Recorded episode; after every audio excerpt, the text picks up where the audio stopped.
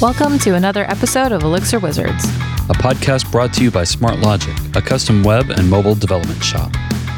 This is season 11, where we're branching out from Elixir to compare notes with experts from other communities. Hey everyone, I'm Sundi Myint, engineering manager at Cars.com, and I'm your host for today's episode. For today's episode, we are joined by Connor Rigby, software engineer at SmartRent, and Taylor Barto, lead embedded software engineer at Eaton. In this episode, we're comparing notes on embedded systems with Elixir, C, C++, and Java. So this is a whole nice grab bag of languages today. Thank you both for being here. Great to be here.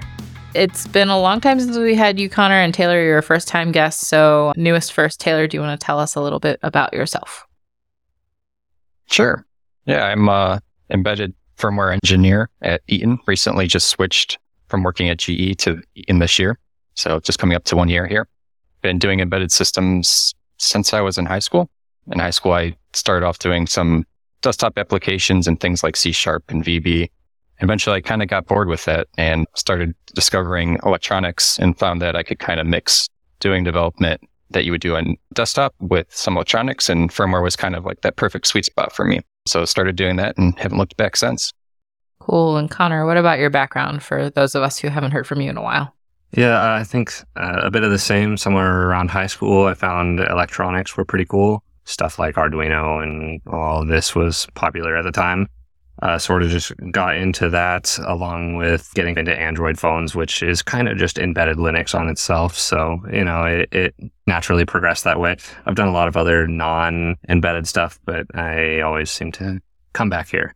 Yeah. So, I guess what's interesting about today's conversation, just as a primer for our audience, Elixir is a small niche language, as we all know, except for maybe Taylor, you didn't know that, but maybe you did. I don't know. Do I talk about it ever?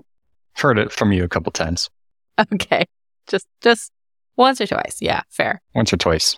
So it is not necessarily the traditional pick for anything embedded. Connor, why are you going the route of Elixir for your embedded systems work? I will say maybe that we get to go really early into the discussion of what is and is not embedded. You might get a more concise answer here from Frank, but a lot of people will take up in arms over Linux being or not being embedded, depending on the context here. So I think that's an important distinction to make early on because I, I'm not sure what Taylor does on the day to day, but I'm blessed with being able to do things from a Linux level, which some embedded developers may not agree with being true embedded, right? I'm not writing anything bare metal. I have a whole entire operating system to keep the guardrails on for a lot of those things. And so why I like to use Elixir, I guess, for it is you get all of the stuff that comes with a nice operating system, right? There might be real time operating systems and things in this real embedded space, but you know, the, just the stuff that you get from Linux, you get good debugging, you get reloadable executables without having to burn an entire new firmware image, etc. You know, and Elixir is just sort of a nice way to take that hardened Beam VM into a sort of more modern developer experience for applications that can support it well. You'll find that you simply cannot run Linux on all devices. So it's one of those things that you get to use when you do, or if you don't, you still have to kind of fall back, if you will, to some of those other platforms or frameworks. Yeah, it, it occurs to me that maybe we need to define embedded, and I'm really trying to refrain from this desire to phone a friend and call Frank and get our definition. Frank has got the most accurate definition, unfortunately. it's the one that favors me the most, but it is the most accurate, in my opinion. Yeah, I, I'm going to refrain because that is the equivalent of live coding in front of people. Taylor, for, for context, Frank Hunleth is one of the primary contributors to Nerves in the community and is almost the name synonymous with that. And Connor, your your boss? Um, I think Jon Carstens, who is another character you'll see in the area, is technically my boss. I guess Frank is my boss's boss, though, so he's still my boss. That's fair. I can't hear the word Jon Carstens without seeing that medieval instrument that he was playing at EMPEX, Utah, Salt Lake City. Like a ukulele, maybe, or like a sitar. It was sitar shaped. Yes. Yeah. yeah, we have a, we have a fun time in the Elixir world. Taylor, since we're not going to call Frank, maybe you can give us your definition of embedded systems. I think kind of hit the nail on the head right there. You could argue embedded includes or does not include a full operating system. You could definitely work both ways in embedded world. I've historically stayed closer to the bare metal, working either in like straight C or maybe using an RTOS, dabbled here and there using systems that have full blown Linux on it. And I'm interested in learning to see how Elixir could be solved in those situations. I'm also interested from this conversation to learn how small of a micro has Elixir been on before. Because, you know, even within the world of having an OS wide range of what, what that could mean. Yeah. Connor, do you have a answer to that?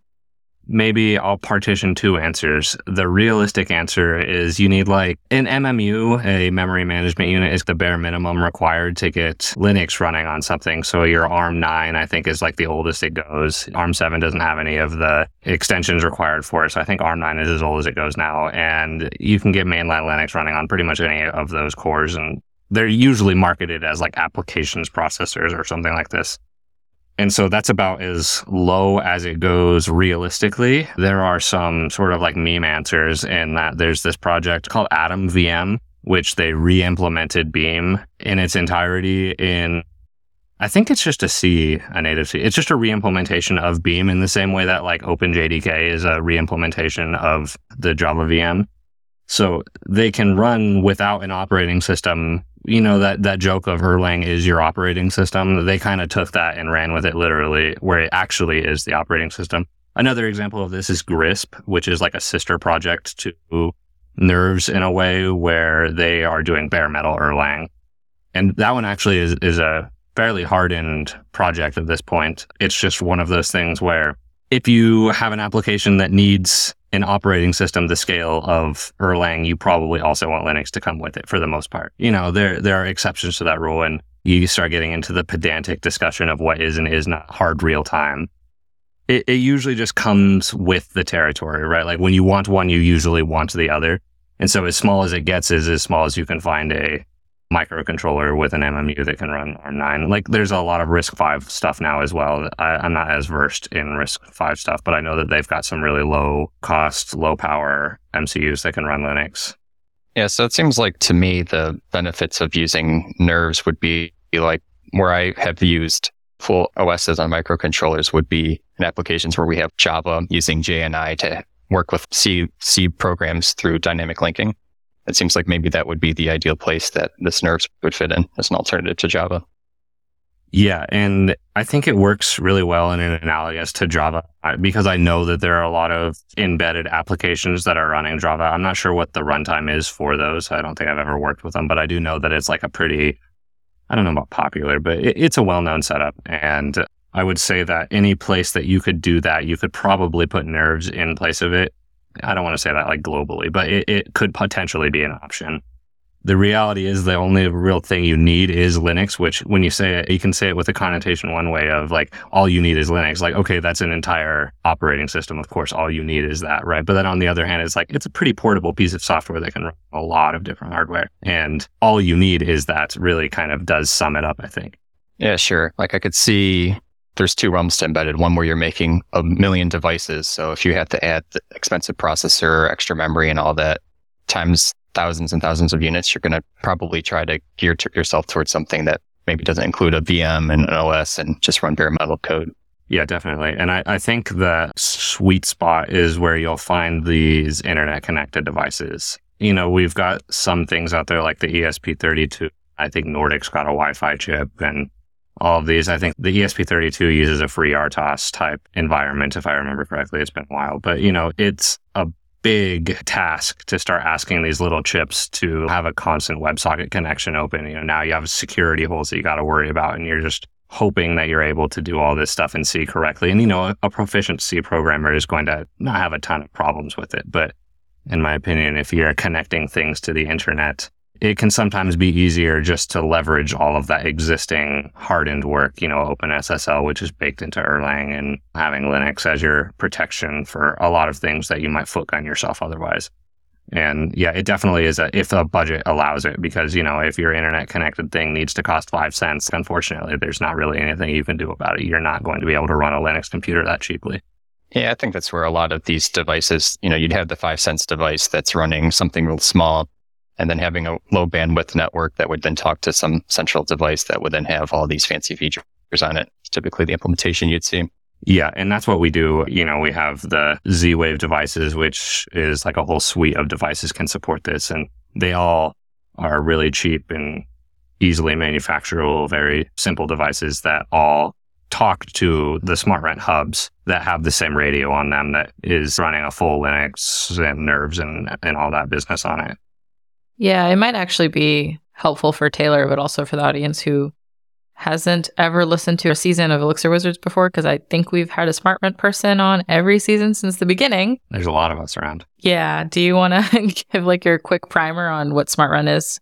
Yeah, so it's internet enabled home automation targeted toward rentals. So there will be big installations. Any apartment complex might have one of these devices in each of the apartments, and each of the apartments might have a small array of actuators or sensors or whatever. For example, leak detection is one of the ones that are really common. It's it's a little square device about I don't know if this is a primary listened or do people watch the podcast? I was going to make a shape. It's about an inch wide. That's a really simple sensor that just detects leaks in pipes such that it can be reported to the apartment manager or owner or whatever. And so SmartRent specifically makes the hubs for those types of devices that gets mounted in a closet or on a wall or whatever. And all of the devices will talk to that hub. And then the hub is used to report and do all of the fancy internet stuff. Digit still works with you, yeah? Correct. Yep. Another smart renter and I were talking. I think we we bought our homes around the same time. And Taylor, I know I called you right when I bought my house because I was like, eh, we have things to fix. I had similar conversations with Digit, and I think Digit also talked about doing the leak monitoring. And I was like, hmm, I need to do that, except for I think I actually do know where the leaks are because we just got the inspection done. Yeah, they, they told us where it is. Don't have to go detecting it. Yeah, true. But I did think it was pretty cool. And I did also really appreciate this concept of eh, when you get smart house stuff, it all kind of goes out to the internet and it's being sold and you don't know where it's going. And I just, I really appreciated Digit's approach to that kind of thing. But I think that might have been more of a hobby thing at the time. I don't know, Connor, are you guys doing that at SmartRent with the leak protection stuff? It's sold. That that's one of the packages. I don't actually know a ton about the business as a whole, if I'm being completely honest. I know that they install a lot of hardware in a lot of places across the country. Yeah. On the device side, we've got, you know, Elixir running nerves on the firmware itself. And then the website where all this stuff connects is another Elixir service. It's a server up in the cloud that these devices are all reporting to as well. So that's a nice little bonus, I guess, if you're happen to be making both, you can do a lot of sharing in that case. Yeah, and and you're correct. We are not a video podcast. However, I think everyone could hear your air quotes just now on the cloud. We could feel it in our soul. I agree. I I I emphasize them now. Yeah. So with that primer on smart SmartRent, I guess Taylor, what are you doing at work that kind of pertains to this conversation? Honestly, it's very similar. Uh, I work on wireless meters for electricity, gas, water, flow type things like that. So we have a network that communicates wirelessly with these devices. And then every so many devices, we have a central device that communicates with these and then has a backend internet connection. But unlike using Elixir, all of our device firmware is written in C. And then we have this whole JNI thing where we're running some Java on the gateway. Seems like potential application for using something like Elixir fit well there. Yeah, it sounds like more or less the same ish setup, the same topology, if you will, I guess. So, what made you guys land on using Elixir for that? Because I feel like if you were trying to hire people, you're going to limit the number of people you're going to find just based upon who's familiar with embedded systems and Elixir and nerves. Yeah. So it seems like that could potentially be, you know, a risky choice. So I'm curious how you guys landed on that. So for SmartRent in particular, I think it was just luck of the draw. I'm sure Frank will be on at some point to tell the story, so I, I don't want to spoil it too bad for him. But Frank created Nerves, Frank Hunleth, who is now senior hardware engineer at SmartRent or something. He, he was an early developer there. And so it was sort of a case of he invented this thing and then found a company that would let him work on and use the thing that he invented. And it paid off, paid dividends there because now I, I think the the hidden benefit of Nerves, maybe less on the tech side and more on the hiring front, is you know while Elixir isn't a super well hired language compared to Java.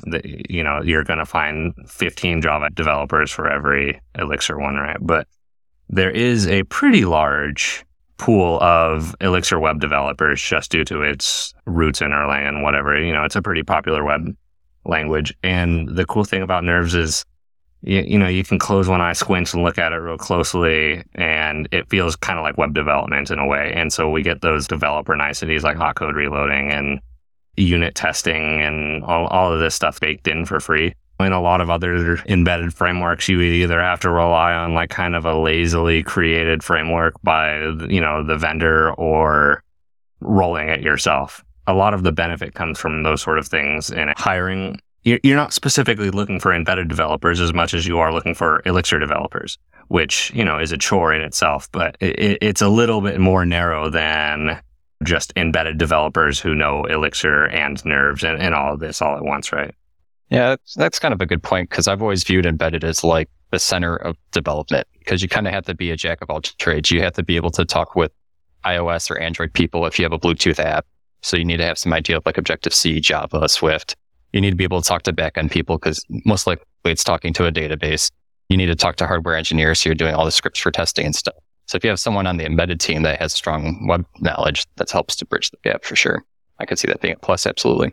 It ends up working kind of well for if, for example, you hire for the embedded side or the firmware side or whatever you want to call it, and then end up needing help on another part of it. It's like one of those kind of like small lean team things where you can, we swap people around at SmartRent all the time. Jon Carstens works on firmware. He works on web. He works on B2B stuff a lot of Elixir developers end up being jack of all trades developers by themselves because it's the only way you can get hired. You're just going to end up there at some point, anyways. Yeah, web development and firmware are like completely different how you think about things. You know, in, in firmware, you're thinking about timing and bits and all that. But then in web development, you're doing all this asynchronous stuff. It's kind of like two different skill sets almost. Yeah, and it's it is kind of rare. I've told the story on the season before, but Frank talking to my friend Joe a few seasons ago about it's similar questions, Taylor, around like nerves or why, and just like, why are you doing this with this language and all of that. Frank was so excited because he was getting to talk to somebody from the embedded side first. Usually he's interacting with folks from the Elixir side who are getting into embedded. And so that's usually the way that people are entering the nerves and the embedded system space from the Elixir side it is a small niche language, like we've mentioned, but we've got a pretty strong community. The conferences run 400 at smaller ends and like 800 ish to the the bigger end. So I wouldn't exactly say there's a shortage. You put out a job posting, you're going to get a couple hundred applicants. Agreed. Yeah. And I will say this is pretty anecdotal, but I mean, I guess anecdotes count in a relatively small community. But at my last job, I hired another, uh, you know, I was the first and only developer for the first year or whatever. And come year two, we budgeted for a second embedded developer while I worked on the website of it after I had sort of brought the hardware up and running with Nerves, right? And I didn't hire a specifically Elixir developer. I didn't hire a specifically Nerves developer or anything. I was able to just hire a embedded Linux developer, of which there are quite plenty. It's a pretty common job. And he, he was able to pick up programming in Elixir and Nerves pretty quickly. I mean, like you said, embedded developers are kind of a jack of all trades. So like picking up a language, I don't think is going to be the end all of the world. It's a weird language. It's a little funny and quirky, but at the end of the day, if you can learn a new language, you can learn a new framework or whatever. And I, I don't think it's too big of an ask, I guess. If you're looking for the right person, right, there's going to be a reality where there's people that just want to use the things they know. They don't want to learn any new stuff. And that might not be the right hire, right? But if you get someone who is into it or wanting to learn or branch out or whatever, I, I feel like it's a pretty easy position to fill there. This sounds almost like it's a, you know, big slash older company versus small slash newer company thing where you're willing to try these new frameworks and tools versus a company that's been around for a while, maybe has devices already in the field that they need continued support. You're going to be much more likely to use tested, tried and true methods. I think typically embedded people tend to fit in that. I mean, I think nowadays you see things like Rust that are new that people get excited about and go into, but I don't know outside of a few people I, I talk to, I don't know a whole lot of people developing on a day to day basis and things like this. Yeah, Taylor, I was actually wondering outside of just like you have a bigger hiring pool of folks, are there advantages to using Java, C, C in your kind of daily life? Yeah, I think it's kind of just the same point that it's tried, true, and tested. You know, that there's a lot of support from chip vendors that might have stacks you're using, that people are going to know how to just work in it. You don't need to have some fancy development tools. Pretty much just get dumped on a computer, able to, to do things in C or close to the hardware. If you want to, you don't have to always rely on these types of stacks and tools to interact with hardware. Yeah, that's fair. And I guess on the flip side of that, Connor, I know you're a tinkerer, so I was wondering actually if you've ever done any Rust with nerves or uh, Rust with at all. I know Rust. I'll save my opinions on it for a different podcast, but I'm not a super huge fan just on the surface value. Okay. but I do use Zig a lot, which is a relatively newish language, you know, getting even more new and more niche than Elixir. I don't want to call it a competitor to Rust because that doesn't that seems disingenuous, but it almost is a competitor to C in a way. It's got interop with C. It it can emit C code as well as com- it is a C compiler itself, which is a pretty nifty little trick for embedded in particular. So, and when I say embedded in that particular context, I mean like I'm going to say real embedded, very very close to the hardware and not running an OS or anything. And as an extension of that, it can also compile the OS because, you know, an OS is more or less written in C. You might have some assembly for specifics or whatever, but you know, the majority of it is written in C, targeting a particular libc. So if you can bring up libc on a device, you can compile something like FreeRTOS or any of the other RTOSs out there, I guess. Zig in particular is one of those that can do that, eh, where instead of needing to just write it all in C, it can compile all of those C projects and you can write your project in that language as well. And it sort of behaves in the same way, just with more of the developer niceties that we're coming to love with things like Rust or Go or uh, the, the other statically compiled languages. Yeah, cool. We talked about uh, on the Elixir side, you get to do like in unit testing and all of that. It kind of lent lent me towards the questions around project workflow. And so I guess Taylor I was wondering what your development testing and deployment processes look like. Yeah, I'll say just in general embedded, it's probably disaster compared to what you're used to on the website. Just things like updating devices. If they're internet connected devices, it sounds like you could easily update them. But the reality is, if we have this environment where we have a couple devices connected to their net and then a low bandwidth network that communicates to the vast majority of devices, it takes a long time to update devices. And you want to be very careful because if you're spamming a bunch of firmware updates to thousands of, devices, you could bring down networks. So anytime you have a firmware update, you need to be very careful. Start small, do lab testing and all that. But even beyond lab testing, find some smaller real sites that you could keep a very close eye on as updates are happening and raise flags early versus in a web development environment where you have a lot more automatic tools and you push firmware and it's there, it's done. In terms of actual development working way up to releases though, that's where I think C is nice it's simple. It's basic. You just use any sort of ID you want. And but it gets a little weird with the tool chains and versions of everything. I've recently been using Docker a lot to encapsulate build environments to have exact versions of tools across the board. I've been loving using that. And then using tools, debugger type things. I guess a lot of embedded people would probably use command line GDB type things. I personally like all the GUIs available different things like IAR has a pretty nice debugger and embedded workbench. VS Code has a whole bunch of cool extensions where you could, you know, poke at memory, see at memory, set breakpoints when memory changes. Those tools are all great. I think when you get kind of more into the space, our Java side stuff that would compete with Elixir, you know, you have the Java de- debuggers. I don't know that I'm necessarily making full use of those. I'm sure modern languages like Elixir probably have a lot of cool tools that kind of simplify things and, and make things easier to do. Be something I'd be interested in hearing from Connor said. Yeah, a lot of Elixir tools are sort of rooted in Erlang. Maybe we glazed over that in the beginning, but Erlang's this really old esoteric programming language that is running the backbone of the internet. It's sort of under the hood of all of those things. You'll find Erlang nodes are often what's holding them up. So because of that, we get a lot of their tools for free. So there's a pretty good debugger built into Erlang. And aside from that, just the language itself being functional is, it depends on who you ask. But some people say it's easier to debug because you can only see the functions you've called. Therefore, it's got to be one of those functions.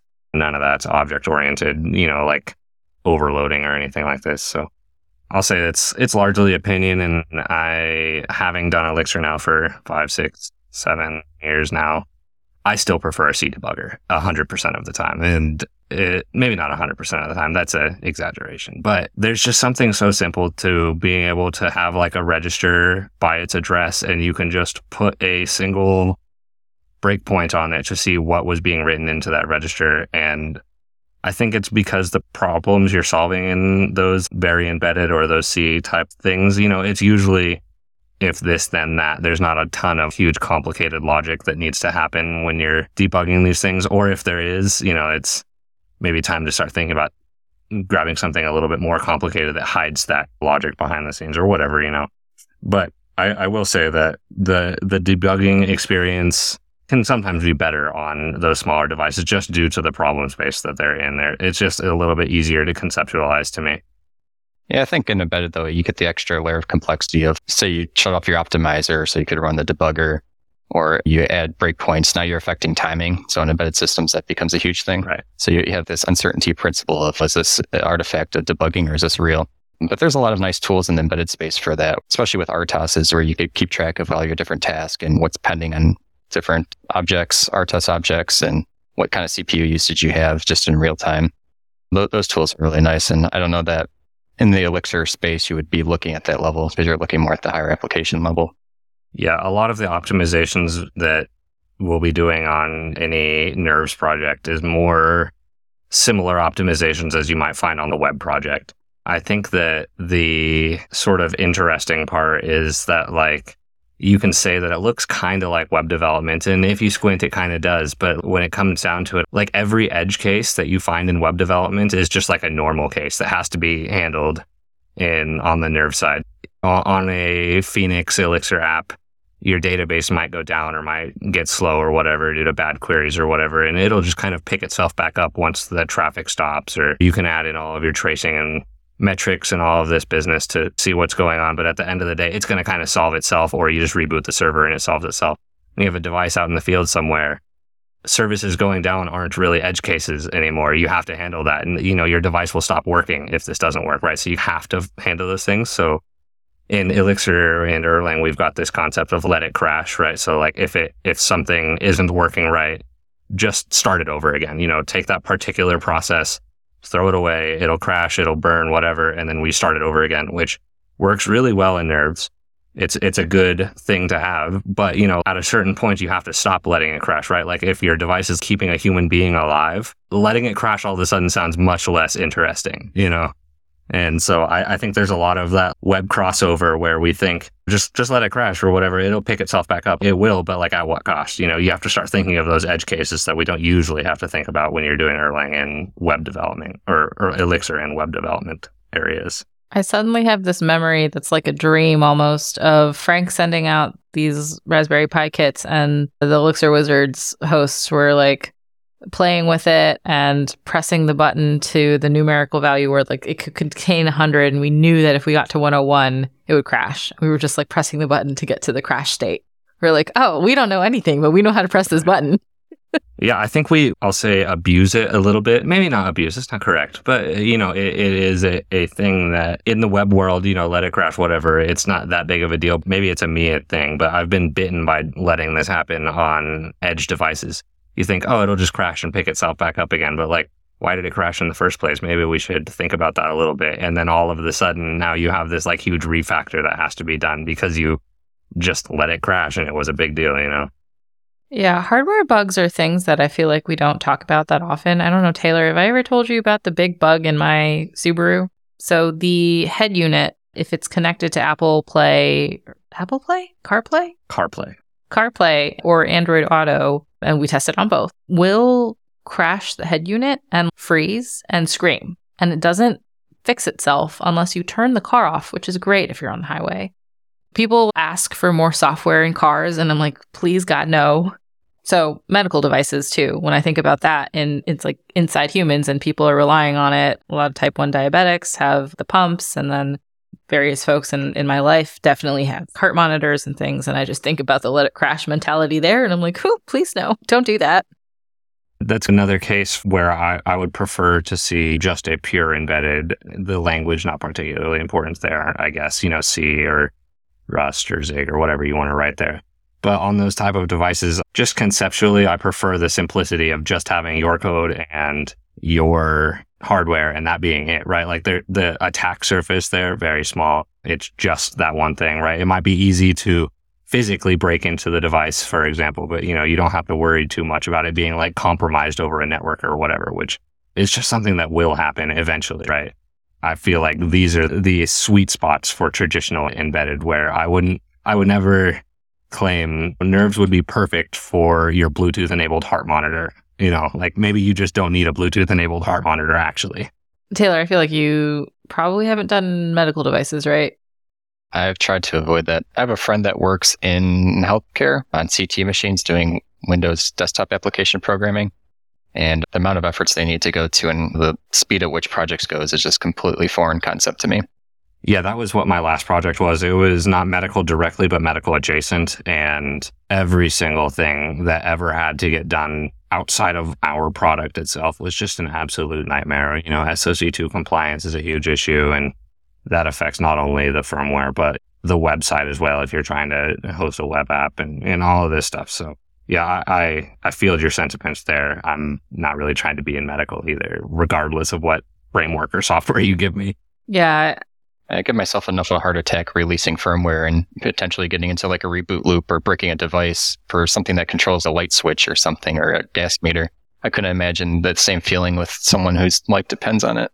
Yeah, and that's another problem that, you know, adjacent to Nerves, we have this Nerves Hub, which is like a firmware update server, which we use to deploy firmware to all of our end devices, but would be a Wi-Fi or LTE connected or whatever, you know, Ethernet. And even having this rather large piece of software that is pretty hard and we use it in production, it's still scary to push out a firmware update. I don't think there's any getting around that. Yeah. One of the biggest jokes for web developers, I feel like, is yeah, pushing to prod is you're, you're putting information on the internet, whatever. You're not launching a rocket. It was like the first thing I ever heard at my first internships. So definitely feel that pressure there. Props to anyone out there who who does medical device work, and uh, we all have somebody in our life who depends on something. And so, thank you for your work. Sorry, we can't help. Yeah, sorry. I know Frank used to do medical stuff before he started Nerves. I don't know if those two things are related, but that might be an interesting conversation from him. I, I think he did imaging devices like X-rays or something, if I remember correctly. Mm. The the most I know about those devices is that I can't wear my magnetic nail polish inside them. So.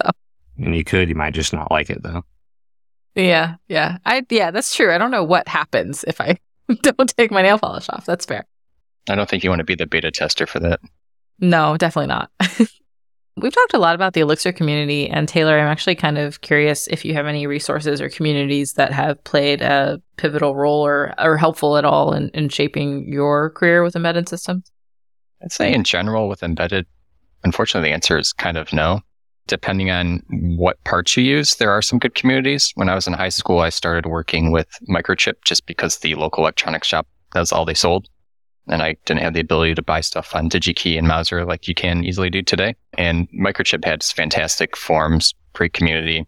My first job at GE, we previously used Microchip parts and all the FAE contacts were amazing there. Learned a lot from them. But then, you know, other vendors that I've used, there's absolutely nothing. You're kind of on your own.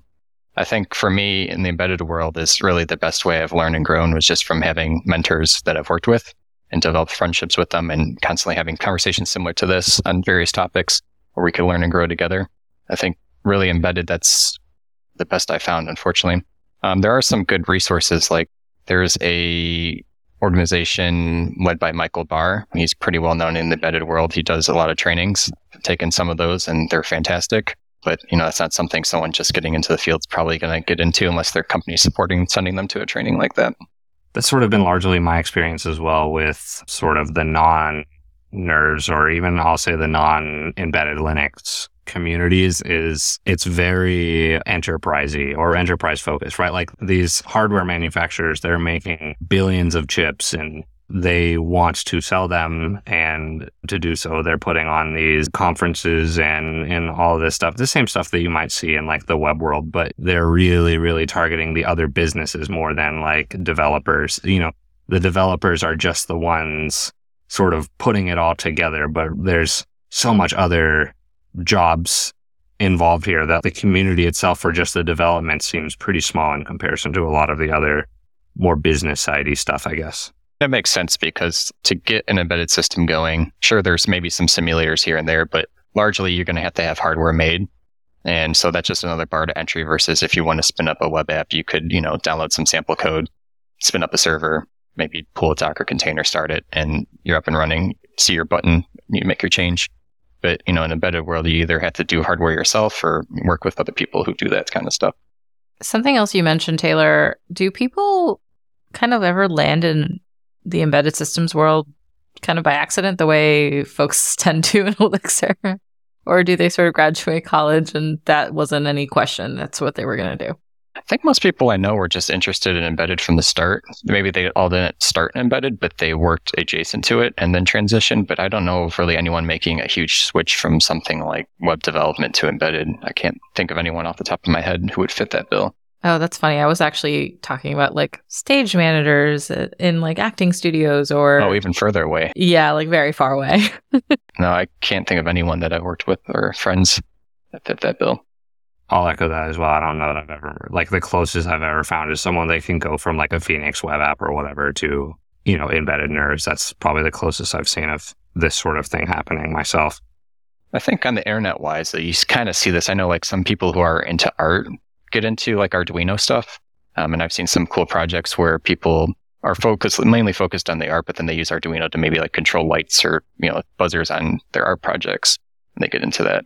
So maybe that would be the one place I would see it, but beyond using like Arduino type projects, I haven't really seen a whole lot of that. For the folks I know who do Arduino for art, I think they were on the embedded side first.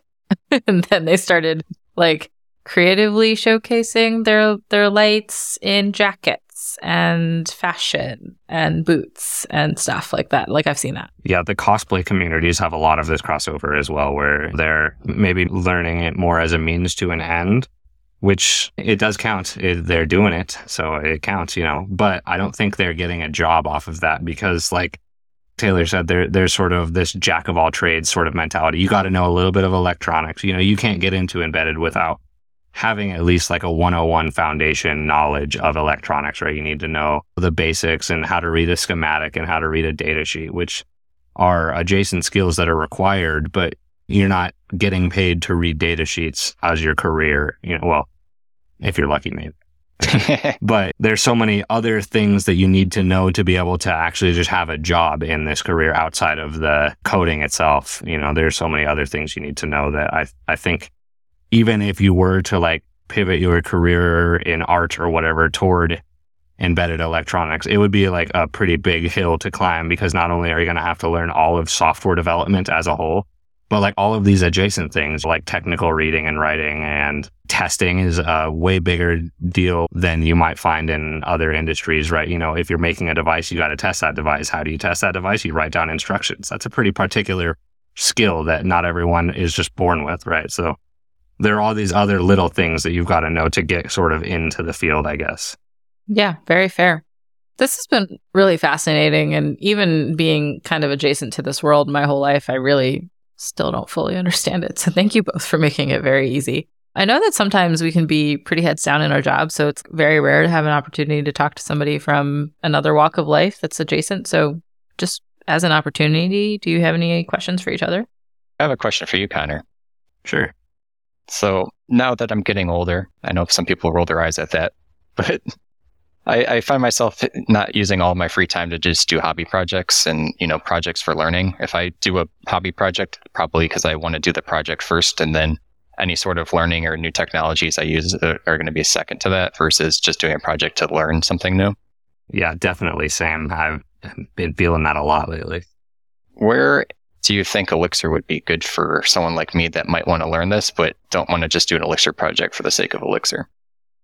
I'm I'm sure you've heard of or seen or probably have Raspberry Pis. That's like our go-to hardware for just like testing things out. anything that will work on embedded Linux will work with Elixir and Nerves. Some people might have a better time doing it first on like Raspbian or whatever their operating system is called now. And then once you understand the problem you're solving, then move to Elixir. I know a lot of people do that or it's sort of a, a common pipeline, if you will. So I guess it depends on what kind of projects you've got going on. But for me personally, what got me originally into it was a hobby project. I, I do a little bit of uh, road racing here and there, and I wanted to build a telemetry system of sorts for all of the data in the vehicle I was road racing. So, you know, this is things like accelerometer and GPS and speed and blah, blah, blah, and coolant temperature, whatever, right? My very first version of that was just a Raspberry Pi with the stock operating system that would just kill itself all the time because if you just like cut power to a Raspberry Pi on the stock operating system, it will just nuke the SD card and stop working entirely, which you know, if you're trying to do something to either be competitive or, you know, have, like if you want high fidelity data, if you want your data to not have gaps or be broken or whatever, you need some additional solution. And so that's sort of what led me down the path of learning all of this stuff in the first place, which was how do I harden this system such that it can be reliably used and work the same every single time without spending 18 minutes to boot up, right? And so there are a bunch of ways to tackle this problem. And how I happened to do it was getting into Elixir and Nerves here. And at the time, I don't know. I think it was called Nerves at the time, just as a little history lesson, but it, it was real early. I, I, just like stumbled onto a forum post or a talk from the Frank just by sheer coincidence in like 2013. How did you find the startup of that? Like the learning curve, initial learning curves? Because I know like in embedded, typically learning curves can be pretty steep and, you know, documentation and startup guides aren't always complete. Right. So I'm curious what your experience with nerves was with that.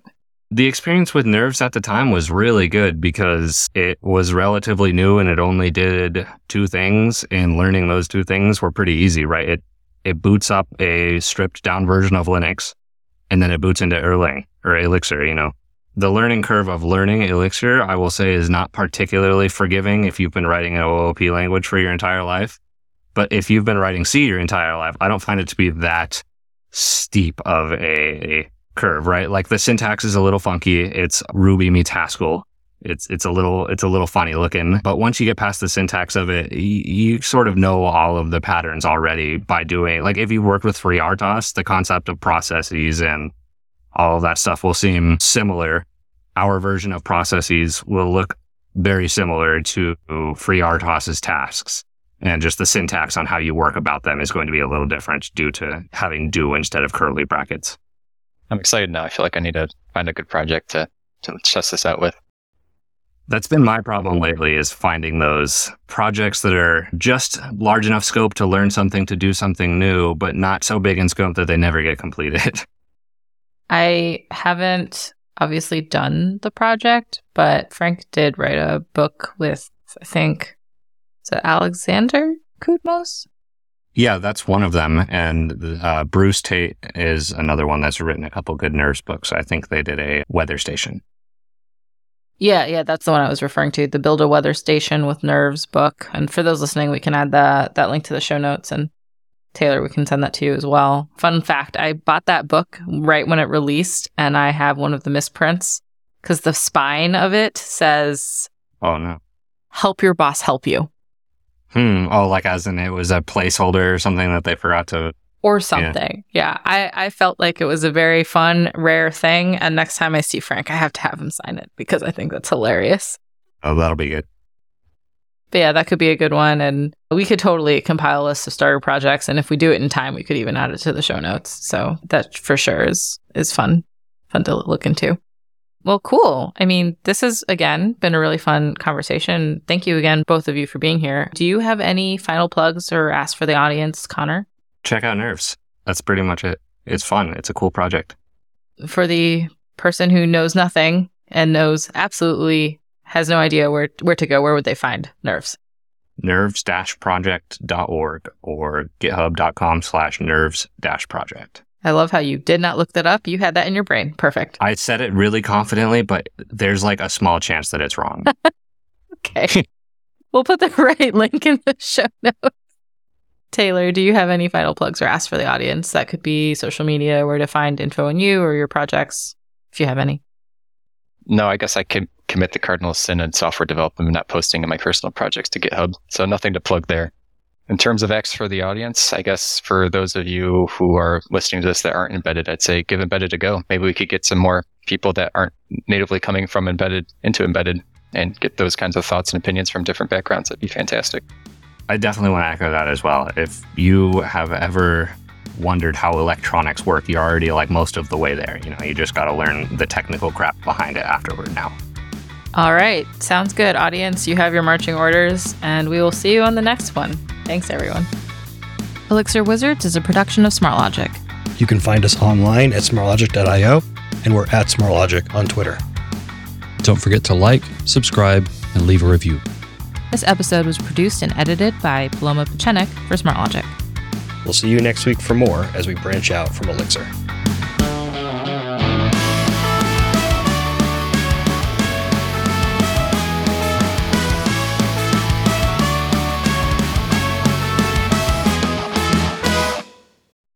Hey, this is Yair Flicker, president of SmartLogic, the company that brings you this podcast. SmartLogic is a consulting company that helps our clients accelerate the pace of their product development. We build custom software applications for our clients, typically using Phoenix and Elixir, Rails, React, and Flutter for mobile app development. We're always happy to get acquainted, even if there isn't an immediate need or opportunity. And of course, referrals are always greatly appreciated. Please email contact at smartlogic.io to chat. Thanks and have a great day.